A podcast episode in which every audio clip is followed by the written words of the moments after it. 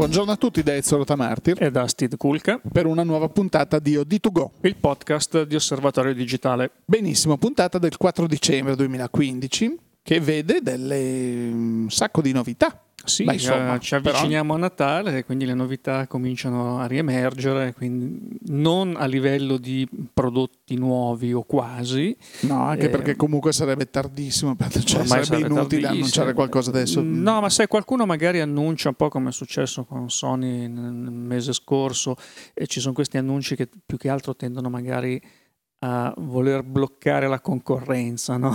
Beh, poi noi usciremo a Sì, marzo beh, ma una anche Nikon che ha detto "Oi ragazzi, non comprate nient'altro perché stiamo facendo la D5", quindi sono quelle cose che però, sai, il professionista che ha bisogno di una macchina che è Sì, anche è che perché aspetti, sì, vabbè, se no non ti muovi più. Anche perché poi l'Epifania non è molto lontana, tra un mesetto se- a Las Vegas eh, CES Eh, sì. eh, darà delle grosse novità quest'anno e sarà l'inizio di un anno ricco di Sicuramente sì, sarà quello un sì, anno molto perché interessante. tra l'altro un anno di grande transizione, magari ci sbaglieremo, magari no. Comunque andiamo col sommario di questo numero. Allora, in que- in questo numero mh, parleremo innanzitutto di Phase One perché ci sono eh, un paio di novità ehm, Interessanti. molto molto interessanti. Eh, parleremo poi di Olympus Ottimo. perché è uscito un firmware che era stato annunciato a settembre, finalmente eh, È stato è- è arrivato, è stato rilasciato e ci riagganceremo poi a qualcosa che avevamo detto Di cui la, abbiamo la parlato la scorsa settimana. E poi parleremo di Yahoo, eh, in particolare perché Yahoo eh, possiede un servizio che molti nostri ascoltatori e lettori utilizzano che è Flickr e Esatto. quindi mh, vale la pena spendere due parole anche Molto su bene. questo. Quindi direi via la puntata. Allora, come primo argomento abbiamo, affrontiamo subito questa novità che riguarda la casa Phase One, che fa sia macchine fotografiche sia software. Di che cosa parliamo, Steve, questa settimana? Iniziamo parlando di software. È uscito Capture One Pro 9, quindi nuova versione. Ci si aspettava una versione, una point release, come, come si dice, della precedente versione 8. In realtà è uscita questa versione 9 che rappresenta un'ulteriore evoluzione, c'è proprio un, cammino. Chi conosce l'applicazione avrà visto che dalla versione, soprattutto dalla 7 in avanti, Poi sì. è stato intrapreso un cammino di un certo genere e effettivamente qui un- si, fanno, si compiono dei notevoli passi avanti. Nuovo engine di- di- per il rendering grafico e la demosecizzazione, eccetera, e eh, soprattutto diciamo dal punto di vista del, del fotografo, dell'utilizzatore, quello che spicca soprattutto eh, sono alcune funzioni come un nuovo motore dei contrasti, eh, la possibilità di eh, lavorare sulle curve anche di luminanza, che eh, è un- una novità Non è direi, poco. non è Mm. poco, dal momento che permette anche di gestire il contrasto senza andare a toccare la saturazione del colore Mm-hmm. e di di fare poi mh, dei lavori di fino. È uno strumento magari un po' difficilino, un po' delicato, delicato, ma eh, chi lo sa usare o chi magari si allena un pochino a usare questo tool senz'altro eh, dà dei risultati molto buoni. E una funzione poi comodissima eh, che è quella di eh, creare delle maschere di livello a partire da un intervallo di colori, quindi basta cliccare su un'area di colori, si definisce poi il, diciamo, la dimensione di quest'area colore e nella rotellina, queste rotelline che hanno introdotto con, eh, con la 8, con la versione 8, che sono state poi modificate ulteriormente nella 9, sono mm, un pochino più eh, intuitive probabilmente come c'è subito, eh, soprattutto per chi magari lavora in esterno, in location, c'è subito a colpo d'occhio si capisce quali sono i colori selezionati perché non è mai visibile tutta la ruota dei colori integralmente, quindi è un pochino più razionale da questo punto di vista. E poi sono state fatte delle mm, aggiunte anche a livello di gestione delle parole chiave nei cataloghi, la possibilità di visualizzare la carica delle batterie quando si scatta in, incablato con la macchina collegata al programma, mm, un po' di, di così. Soprattutto eh, direi in generale eh, è stato discretamente velocizzato come programma eh, nella gestione generale, soprattutto nella produzione eh, dei file in uscita. E per chi mh, è abituato a produrre file ridimensionati, immagini ridimensionate, la buona notizia è che è stato rifatto completamente da capo il motore di ridimensionamento e quindi oggi c'è un risultato decisamente migliore rispetto al passato quando magari si passa da eh, chi, scatta con una 50 o 36 megapixel e poi deve andare su eh, risoluzioni più a livello di computer magari perché deve pubblicare sul web certo. banalmente, eh, oggi riesce ad avere un risultato decisamente migliore. Quindi senz'altro un prodotto, chi non lo eh, conosce di solito lo trova abbastanza mh, difficoltoso all'inizio, il primo impatto non è mai dei più semplici, d'altra parte questo genere di software è applicazioni abbastanza complesse, fanno molte cose, quindi mh, bisogna armarsi di pazienza, non è, eh, io mi ricordo soprattutto le prime versioni di Lightroom che quasi guidavano l'utente passo dopo passo allo sviluppo, vero, sviluppo digitale. Eh, qui le cose sono un pochino diverse. Investendo un po' di tempo però eh, su programmi di questo tipo eh, si impara a conoscerli bene, i risultati eh, ci sono.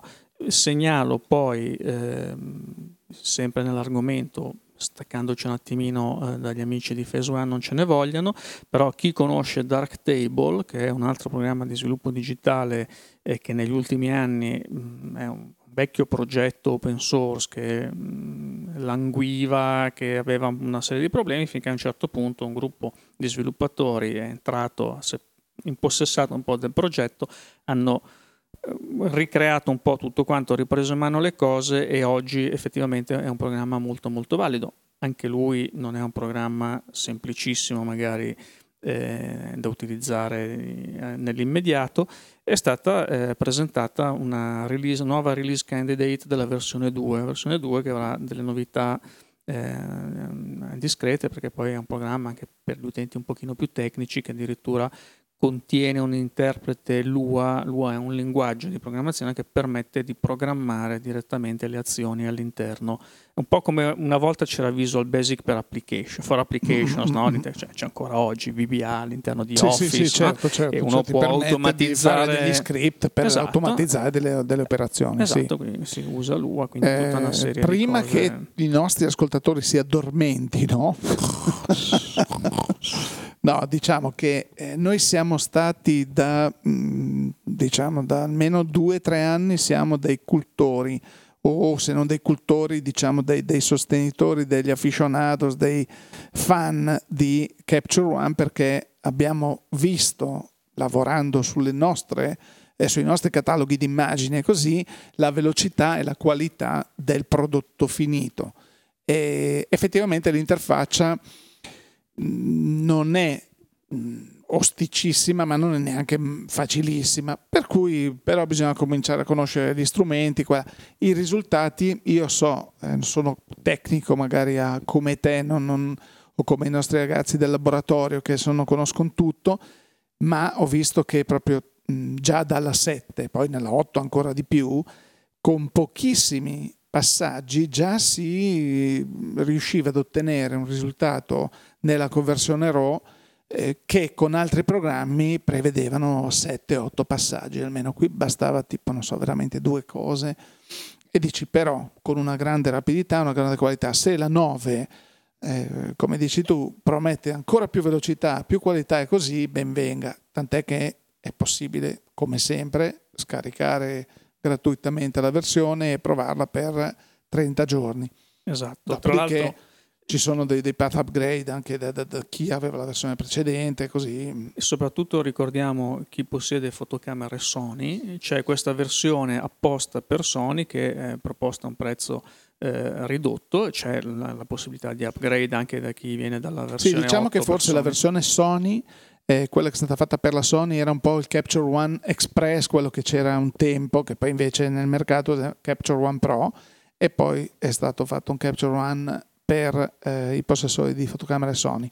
Comunque ben venga, ben venga questa, questa, nuova release. Chi fosse per, interessato, ecco. scusa, chi fosse interessato ulteriormente a Capture One Pro eh, non si perda il numero di dicembre di Osservatorio Digitale. Assolutamente. Che uscirà a breve, vi lasciamo certo. un pochino sotto Natale per vari motivi, anche perché poi è un numero bimestrale, quindi sì, rimarrà fuori. Ci sono delle belle gennaio. sorprese anche lì, delle belle, belle, cose. Riprenderemo il discorso con una sorpresa. Invece volevo chiederti, eh, tu così hai detto ci sono novità anche nel mondo, mh, mm, sempre Phase One, ma che riguardano, non so, mh, mm, fotocamere? Allora, eh, no, non proprio. Eh, ma volendo potremmo dire un ni, nel senso che eh, voi sapete che Phase One da eh, sei anni eh, aveva quasi, sì, credo dal 2009, ehm, avesse questa partecipazione importante perché era poco sotto il 50%, deve essere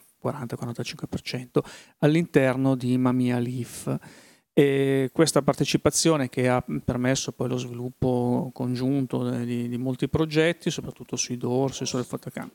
E adesso si è esteso, eh, direi è arrivato al suo compimento, eh, perché Phase One ha acquisito tutto il restante pacchetto azionario di eh, Mamia.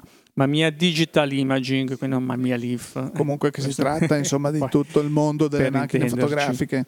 Quindi e... vuol dire che Phase One è diventato ufficialmente il proprietario del brand dei prodotti Mamia per quanto riguarda la fotografia. Sì, diciamo che anche qui è un compimento di un percorso e posiziona Phase One eh, sul mercato del medio formato direi in maniera eh, assolutamente inattaccabile al momento, e soprattutto considerando eh, i singhiozzi che ha avuto Hasselblad, che è l'altro grande diretto, player, sì. che è l'altro grande player nel medio formato, anche se poi l'anno prossimo medio formato sappiamo che eh, promette scintille a partire dalla primavera quando uscirà la nuova Pentax eh, che pare sia stata confermata l'uscita primaverile della nuova Pentax Reflex medio formato, quindi allora, sì, il medio formato, un, un, mondo dove qualcuno scommetteva che sarebbe scomparso nell'arco di due anni, ne sono passati cinque, e invece è ancora qua, o mm, che ma chi le compra queste macchine, comunque chi le compra, ci sia qualcosa, è un mercato che vive vegeto perché comunque anche tanti professionisti che dicono no, magari non ho la giustificazione. Mh, mm, eh, economica o morale per comprarmi questo tipo di macchine, però quando ne ho bisogno le posso noleggiare e ci faccio dei gran lavori. Quindi un mercato in divenire ancora perché Phase One eh, cioè, sta facendo la sua strada e, e, pare che anche Hasselblad comunque nell'anno prossimo un po' la testa la tirerà su perché insomma... eh, guarda, eh, parlavamo di Pentax Pentax ha presentato la, questa 645Z eh, a Fotochina l'anno scorso eh, è stata presentata poi è uscita con un certo ritardo ha avuto dei problemi così adesso appunto sembrerebbe che questa nuova versione della, della medio formato eh, sì, anche perché esce, è, è, uscita a un prezzo decisamente concorrenziale nei confronti dei competitors. Però vediamo, insomma. Poi so che a proposito di Phase One ci saranno anche altre novità che riguarderanno proprio il mercato italiano. Ne parleremo, parleremo anche di quello. Parleremo anche benissimo. Di quello. Ancora novità eh, nel mondo delle fotocamere, ma e qui parliamo di una casa giapponese, Olympus, quindi parliamo di micro 4 terzi, parliamo di fotocamere di, di grande storia, di grande prestigio e, ehm, e adesso finalmente però è stato rilasciato un firmware che era stato annunciato a settembre che prometteva fuoco e fiamme ed è uscita la versione 4.0 se non vado errato di questo firmware eh, che del, per la OMD e M1 e pare che faccia faville insomma. Eh, perché tra l'altro settimana scorsa incidentalmente avevamo parlato un po' di queste nuove tecnologie ma sì no? Focus stacking il, eh, E, e, cosa è successo? Sì, perché qua? avevamo parlato di Deep Focus, questa funzione Panasonic che è un focus bracketing certo, certo fondamentalmente. Certo, certo. il prossimo, prossimo, step sarà. Stanno lavorando su il, questo. il focus stacking, e in effetti sulla M1 finalmente è arrivato sia il focus bracketing che il focus stacking, anche perché sono due funzioni veramente eh, vicine, sono complementari. In pratica, sì. lo focus stacking non fa altro che unire le varie, i vari scatti prodotti dal focus bracketing mantenendo in ogni scatto la parte esattamente a fuoco, quindi una specie di HDR solo che sul anziché fuoco. la dinamica sul fuoco. Quindi, mm-hmm. eh, e come spiegavamo settimana scorsa, per quelli che magari non hanno sentito la puntata, dicevano che cos'è, a cosa serve questo focus stacking? Eh, quelli di voi che fotografano, fanno, si dilettano di macrofotografia, sanno già di cosa stiamo parlando. Invece facevamo un esempio di eh, chi fotografa eh, gioielli, orologi, comunque materiale molto complesso, molto definito, ma molto piccolo, che non basta andare lì e dici, beh, con, con la macro, no, perché con la macro poi ti trovi che hai messo a fuoco magari solo una parte del gioiello, del, perché sono molto complessi, molto complicati, poi nei gioielli dove ci sono anche le pietre, ci sono anche tutti i giochi di luce, diventa un problema. Con questa te- tecnica eh, è possibile fare tutta una serie di fotografie allo stesso oggetto eh, a vari distanze cioè di, di fuoco, beh, per mettere insieme la foto e viene una foto praticamente tutta a fuoco ed è una cosa tecnica che fino adesso ha richiesto cioè, del lavoro vero. Sì, notevole.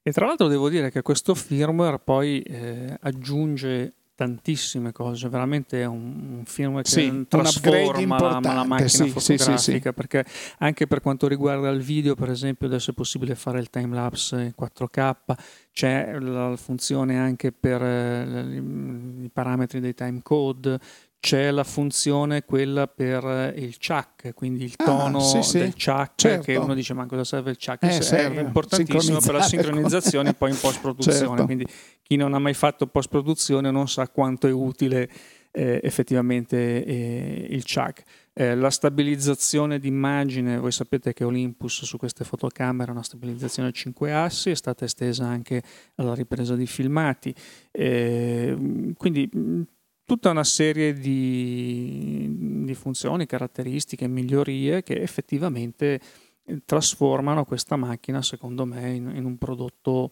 mh, discretamente più potente rispetto, più certo. flessibile rispetto Beh, a già, quello originale. Già è una gran bella macchina, lo diciamo da sempre, perché comunque non dimentichiamo che il micro 4 terzi, questo formato che è la metà esatta del eh, formato pieno del full frame, eh, regala ai possessori e agli utilizzatori delle foto davvero validissime.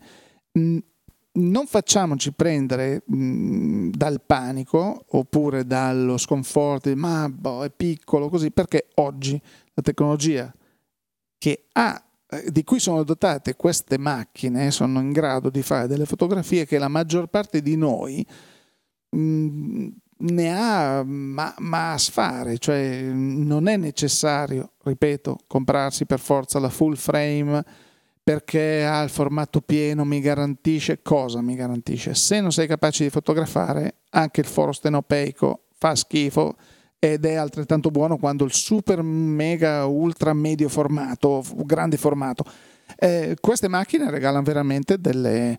Ricordiamo che Olympus e Panasonic, che sono i due paladini del micro 4 terzi, fanno delle macchine meravigliose e eh, si vedono sul web delle foto di professionisti che sono strepitose, quindi chi direbbe, ah ma scusa l'hai fatta con un formato piccolino così? Eh sì, però falla tu questa foto con la tua full frame. A questo punto mm, non siamo gli unici che fanno queste considerazioni perché passando al eh, terzo capitolo di questo podcast eh, parleremo proprio di questo. E parliamo di Flickr. Flickr servizio di possiamo chiamarlo deposito fotografico. Sì, diciamo che è stato il primo, il primo bravissimo, è stato una, una, sorta sia di archiviazione sia di vetrina eh, quando nascevano, perché allora mh, io personalmente sono abbonato a Flickr dal 2005, eh, quindi praticamente da quando è nato e da quando più o meno avevo delle fotocamere digitali insomma, un po' decenti. Eh, un servizio che è nato e si è diffuso in Canada, dopodiché è cresciuto, si è trasferito negli Stati Uniti proprio in quegli anni, 2006 così, dopodiché è stato acquistato da un grosso player che, come Yahoo, che ha detto, mm, interessante questo mercato, è andato da questi ragazzi e ha detto siete bravissimi, oltre che bellissimi, ecco qui però n milioni di dollari, questo ha detto porca miseria. E ovviamente investimenti, nuovi server, nuove web farm con capacità di poter salvare e, e mostrare miliardi di immagini.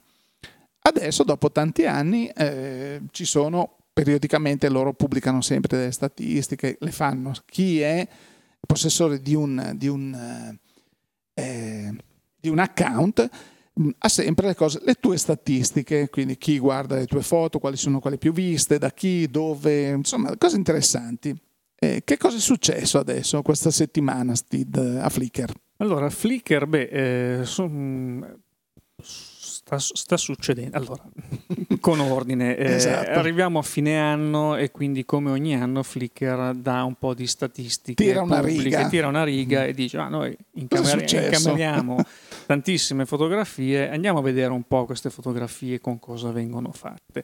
E allora hanno visto che eh, nel 2015 il 39% delle fotografie caricate è stata prodotta da camera phone, quindi dagli smartphone. Certo. Eh, il 31% dalle reflex, ah. da reflex in, in genere. Ah, addirittura. 25% da macchine compatte e 3% da mirrorless. Ah, che quindi cominciano a apparire. Cominciano a apparire anche se devo dirti che mh, francamente mi sarei aspettato Qualcosa dei numeri più. un pochino più alti, anche perché eh, in genere l'utente mirrorless, il fotografo mirrorless, è un fotografo molto entusiasta che fa molte foto e, eh, allora, o c'è qualche motivo per cui chi ha una mirrorless non ama particolarmente Flickr, ma non, non, non credo. No, però sai cosa c'è? Probabilmente qualcosina di, di più. più. Però mi viene in mente ancora una cosa. Quando uscì Flickr, appunto nel 2000, fine 2004, 2005, eh, c'era solo quello, era innovativo, perché diceva dove le carico le mie foto? Lì, ah, bellissimo, le posso condividere,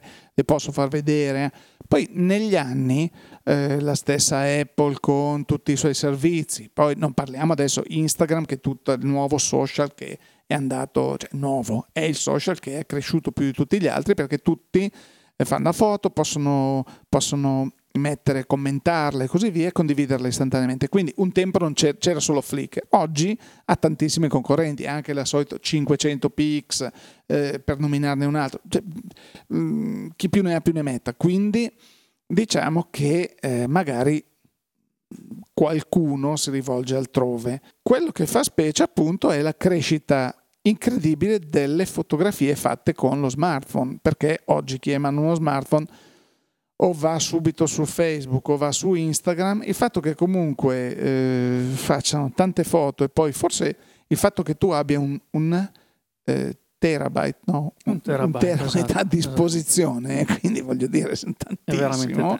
Prima dovevi pagare per avere lo spazio limitato, oggi come ti scrivi hai una quantità di spazio che è infinito, eh, quindi vabbè, probabilmente chi fa le foto con lo smartphone dice aspetta che scarico tutta la memoria interna su Flickr, è la prima cosa che mi viene da pensare, perché va bene pubblicare, va bene che qualità foto, la qualità delle foto degli smartphone è andata crescendo in maniera incredibile, però che risultati abbiamo?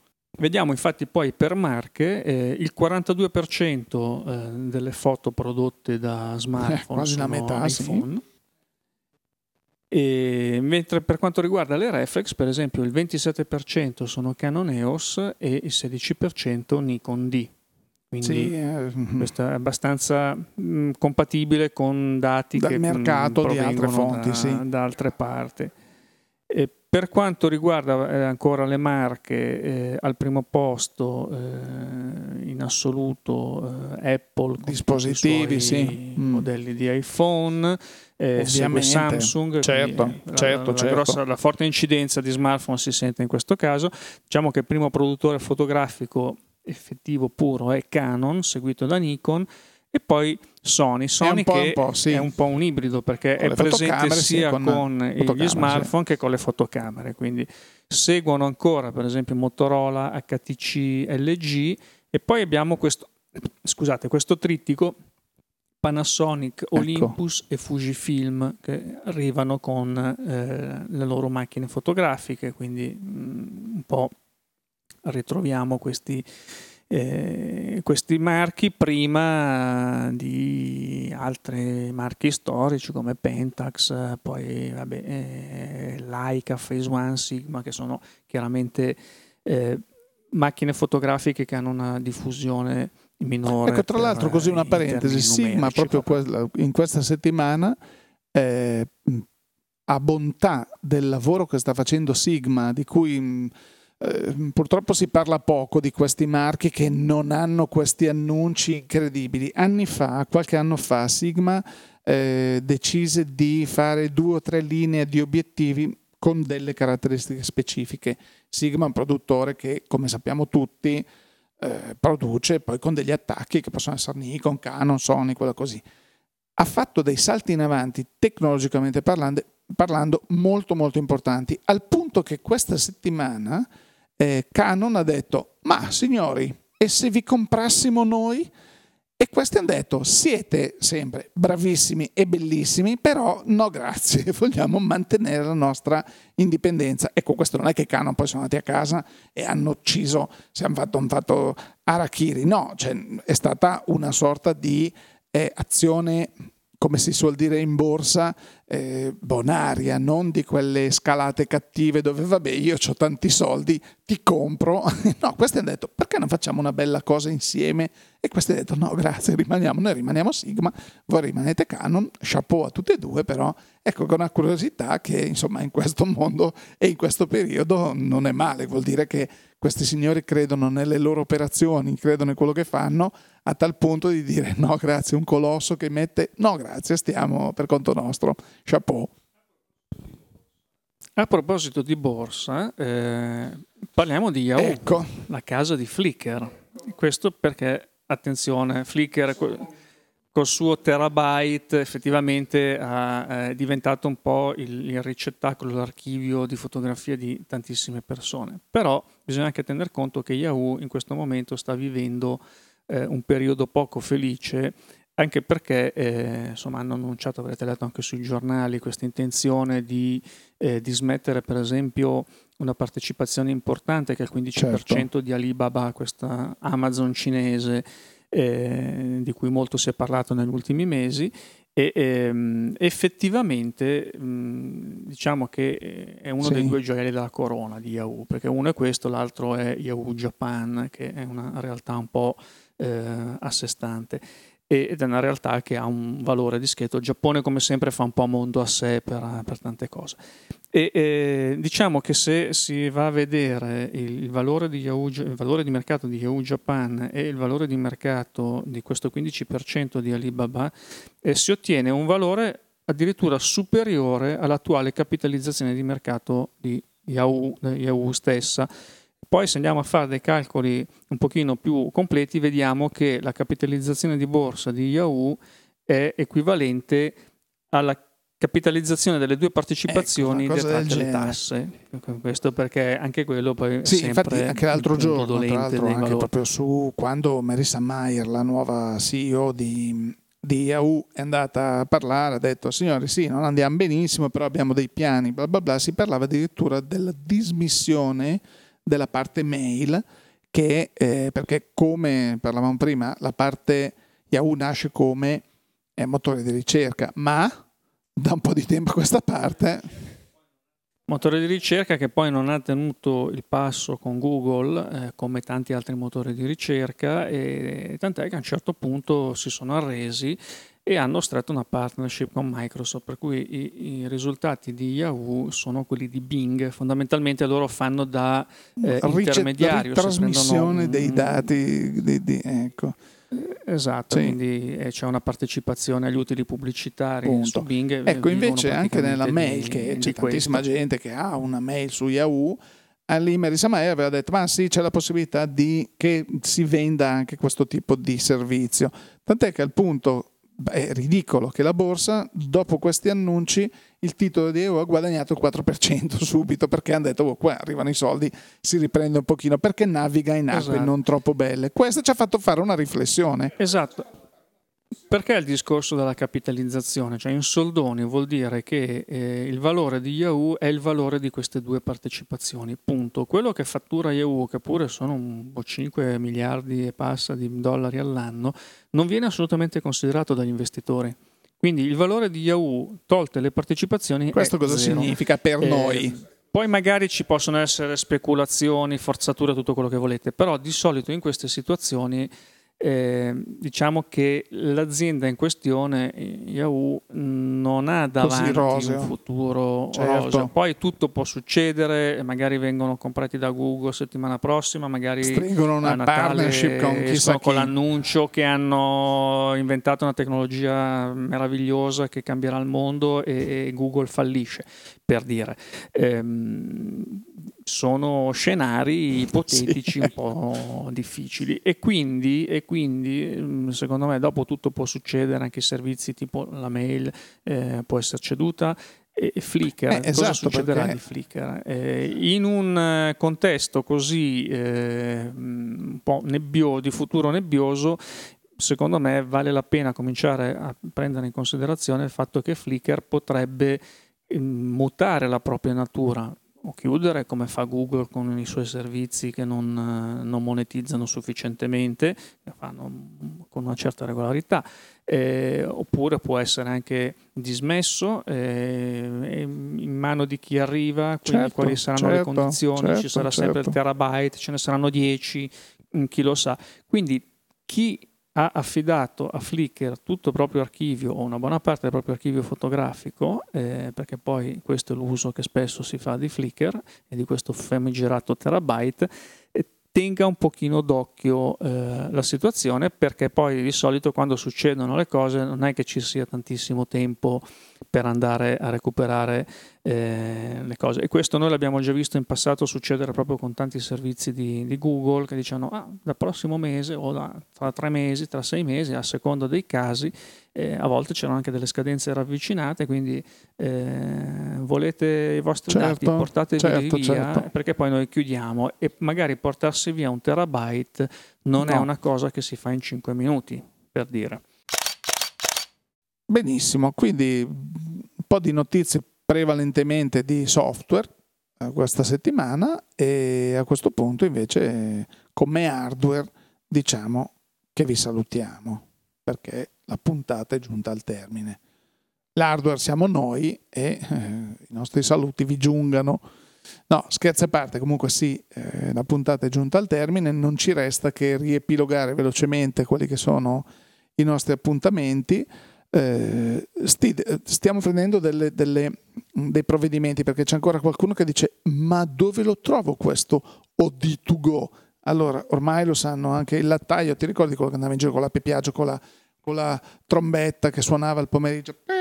E la gente sapeva che era arrivato il latte, qui stiamo parlando di storia, della preistoria, o tu scendevi a prendere il latte, come diceva Gianni Morandi nella, nella famosa canzone eh, perché una volta il latte veniva venduto, appunto arrivava sotto casa. Comunque, allo... C'è nonostante un podcast di fotografia, volevo ecco, rassicurarvi. Allo stesso, allo stesso modo, ormai questo per dire che tutti sanno come si trova e come si ascolta o di to go. Stiamo facendo un lavoro che, boh, non so, pubblicheremo su Fotoguida probabilmente, dove, o sui social, dove insomma verrà elencato, verranno elencati tutti i modi in cui OD2Go può venire trovato e ascoltato. D'altra parte, se ci state ascoltando, un modo l'avete, l'avete trovato. trovato ecco, però qualche amico che dice: Ma cos'è questo? Dove non lo sento? Non arriva quella radio lì, non arriva a casa mia. No, arriva e arriva in questo modo. Comunque basta andare anche solo su www.osservatoriodigitale.it dove trovate anche il link a Audi2Go e tutto quanto il resto, tutto quanto il resto che è fotoguida con www.fotoguida.it con il suo compara- incomparabile comparatore, incomparabile comparatore. E www.oditravel.it che è il sito dedicato ai nostri sì. viaggi fotografici eh, vi rimandiamo poi per i nuovi viaggi i nuovi tour in Colombia, Colombia alla visto, scoperta della Colombia bellissima, sì. magnifici ne avevamo accennato anche sì, la settimana scorsa ma siamo veramente innamorati di questo viaggio e però ci nostre... sono anche viaggi più corti eh, perché gente che dice oh io non ho tutto, tutti questi giorni, eh, vorrei fare un viaggio fotografico, ma ci sono anche viaggi di quattro giorni dove sempre con le stesse caratteristiche, guida